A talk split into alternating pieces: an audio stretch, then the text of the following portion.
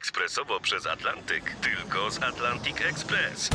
Z nami wyślesz co chcesz, kiedy chcesz, do kogo chcesz i to o 40% taniej. W Atlantic Express wysyłamy wszystko, co chcesz. 1 800 775 7363. Mienie przesiedleńcze, kontenery, paczki do Europy. Atlantic Express to 30 lat doświadczenia i o 40% niższe ceny na wysyłki kontenerów, samochodów i paczek. Ekspresowo przez Atlantyk, tylko z Atlantic Express. Szminka, taki banalny gadżet w damskiej torebce, jest starszy niż koło, prawda? Tak, to prawda. Y, Pierwsze znaleziska y, takich y, mazideł, które przypuszcza się, że mm, służyły właśnie do malowania twarzy i ciała, datuje się na 100-125 tysięcy lat wstecz, czyli wyprzedza koło zdecydowanie.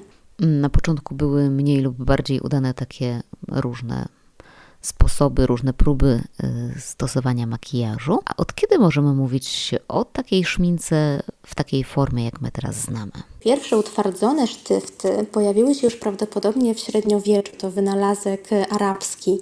Ale ta, ta szminka, którą właśnie znamy współcześnie, czyli e, twardy sztyft e, zamknięty w, w tulejce z gwintem, to jest e, wynalazek początku pierwszych dekad XX wieku. Wtedy zresztą zwyczaj malowania ust upowszechnił się wśród wszystkich warstw społeczeństwa dlatego że na szminkę zaczęto w końcu patrzeć bardziej przychylnym okiem. Już nie była do końca takim symbolem mm, próżności i znikomej moralności malujących się, e, ale mm, zaczęto ją akceptować. Co więcej, kobietom wmawiano, że one nie tylko mogą się malować, ale wręcz powinny. I ze względu też na zmiany sposobu wytwarzania i pozyskiwanie składników drogą syntetyczną zdecydowanie obniżył się koszt produkcji takiej szminki, a zatem e, mogła być ona e, dostępna dla, dla wszystkich. To powiedzmy teraz kilka słów o tym, jak to się zmieniało, bo raz to był e, niemalże wynalazek szatana, a innym razem element y, niezbędny w życiu zadbanej współczesnej kobiety. W ogóle moda i obyczaje kazały przypisywać szmince bardzo różne funkcje. Ona pełniła zarówno e, rolę w różnych rytuałach o charakterze magicznym czy religijnym. Szminka wyznaczała e, różne granice społeczne bardzo wyraźnie. Bywało też, że e, szminka była e, właśnie takim symbolem próżności i, i, i, i złego prowadzenia się, ale bywało też, że właśnie szminka była symbolem klasy, szyku i elegancji. Początku XX wieku szminka stała się symbolem kobiecej wolności i niezależności, kiedy to e, emancypantki e, uczyniły ją rzeczniczką sprawy kobiecej. E, W czasie II wojny światowej szminka nagle stała się też symbolem patriotyzmu i takiej wiary w rychłe zwycięstwo. Czyli widać, że mm, ta rola przypisywana tak niewielkiemu kosmetykowi zmieniała się na przestrzeni wieków bardzo dynamicznie. No to może przejdźmy teraz właśnie do tego, jaką y, ta szminka pełniła funkcję w czasie wojny, y, bo no, była niemalże takim znakiem ruchu oporu. w wizji e, partii nazistowskiej kobieta e, właśnie miała być taka tradycyjna, e, zadbana, ale e, nieupiększona. Miała zajmować się domem, jej rolą było rodzenie dzieci. I właśnie w, w czasie II wojny światowej ta szminka tak pogardzana przez Hitlera stała się e, symbolem sprzeciwu wobec jego polityki, takim bardzo jaskrawym i wyraźnym, więc kobiety mm, chętnie z tego korzystały i chętnie manifestowały swoje niezadowolenie. Ale jednocześnie mm, szminka była też taką namiastką codzienności sprzed wojny, do której e, łatwo się domyślić, bardzo tęskniono. Pojawiło się mnóstwo artykułów prasie, które zalecały kobietom stosowanie szminki. Pojawiały się też e, artykuły mówiące o tym, jak tej szminki nieco oszczędzić, czyli używać ją tylko na specjalne okazje, bo oczywiście e, w czasach reglamentacji niełatwo było e, dostać, kupić e, nowy kosmetyk. A jednocześnie za oceanem powstawały y, takie kolory, na przykład o nazwie Wiktoria. Nazwy tych szminek oczywiście również były programowe. e, Tak samo hasła reklamowane, wszystkie nawiązywały do wojny. Te, te nazwy szminek były zupełnie nie, nie kobiece. Zachęcały do takiego, do manifestowania tej kobiecości, bo staranny wygląd, zadbany wygląd miał podnosić morale walczących. To wróćmy jeszcze na chwilę do przeszłości. Sufrażystki uczyniły ze szminki y, poniekąd znak swojej niezależności. Dzisiaj nam się szminka raczej kojarzy z delikatnością, z podkreśleniem tej kobiecej natury skupionej na urodzie, na tym, co zewnętrzne. Jak to się stało, że szminka była niemalże znakiem feminizmu? To było w czasach, kiedy kobietom nie wypadało malować się w przestrzeni publicznej. Szminka była zarezerwowana dla prostytutek i aktorek. Kobiety y, obarczone były szeregiem zakazów. Panie, które nie zgadzały się y, na mm, taką sytuację, wybrały właśnie szminkę y, na, jako symbol swojego protestu i swojej niezależności. Jeżeli mają ochotę sięgnąć po makijaż, to to zrobią. Właśnie ostentacyjnie malowały usta w miejscach publicznych. Trochę jakby na przekór specjalnie e, malowały się na oczach zaciekawionych przechodniów, podkreślając swoją wolność. Nie tylko kobiety faktycznie malowały się, to znaczy wychodziły z domu w makijażu, ale właśnie podkreślały, e, poprawiały ten makijaż w miejscach publicznych, czy przy kawiarnianym stoliku, czy na ławce w parku. Powstały też e, takie mm, bardzo modne były torebki kosmetyczki, które zawierały specjalne przegródki na te najbardziej potrzebne kosmetyki, czyli e, właśnie szminkę do ust, e, kredkę do brwi i lusterko. One były dekorowane i, i ważny był nie tylko kolor szminki czy jej wykończenie, ale właśnie etui, bo, bo zwracało uwagę. W ogóle w, na początku XX wieku myślę, że producenci kosmetyków zastanawiali się, kto jest w stanie zrobić więcej dla upowszechnienia makijażu wśród kobiet, emancypantki, działaczki pierwszej fali feminizmu czy aktorki. E, postawiono na te drugie. To był złoty czas filmu i żeńska część publiczności e, wpatrzona w te ekrany kinowe i w makijaż aktorek, e, taki doskonale podkreślający ich urodę, i później czytające o tym makijażu w, w czasopismach poświęconych filmowi, ale także modzie i urodzie, nagle mm, zapragnęły y, odtworzyć makijaż y, ulubionych gwiazd i same się do nich upodabniać. Y, zresztą redaktorki właśnie tych żurnali mm, zamieszczały opisy makijażu, jak w ogóle taki makijaż wykonać i kobiety wtedy wyposażone w stosowną wiedzę zamawiały kosmetyki korespondencyjnie lub udawały się do domu towarowego, żeby e, tam kupić wszystko, co niezbędne.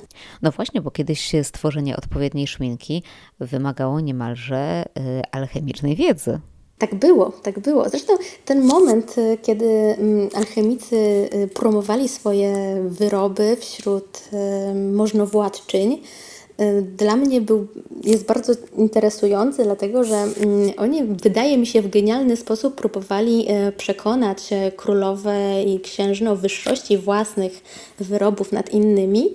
Dlatego zaczęli mm, nazwalibyśmy to teraz y, akcją marketingową, zaczęli y, przypisywać swoim mazidłom mm, różne magiczne właściwości. Bardzo często, kiedy nakładano y, ją na usta kobiety, wypowiadano przy tym specjalne magiczne zaklęcia.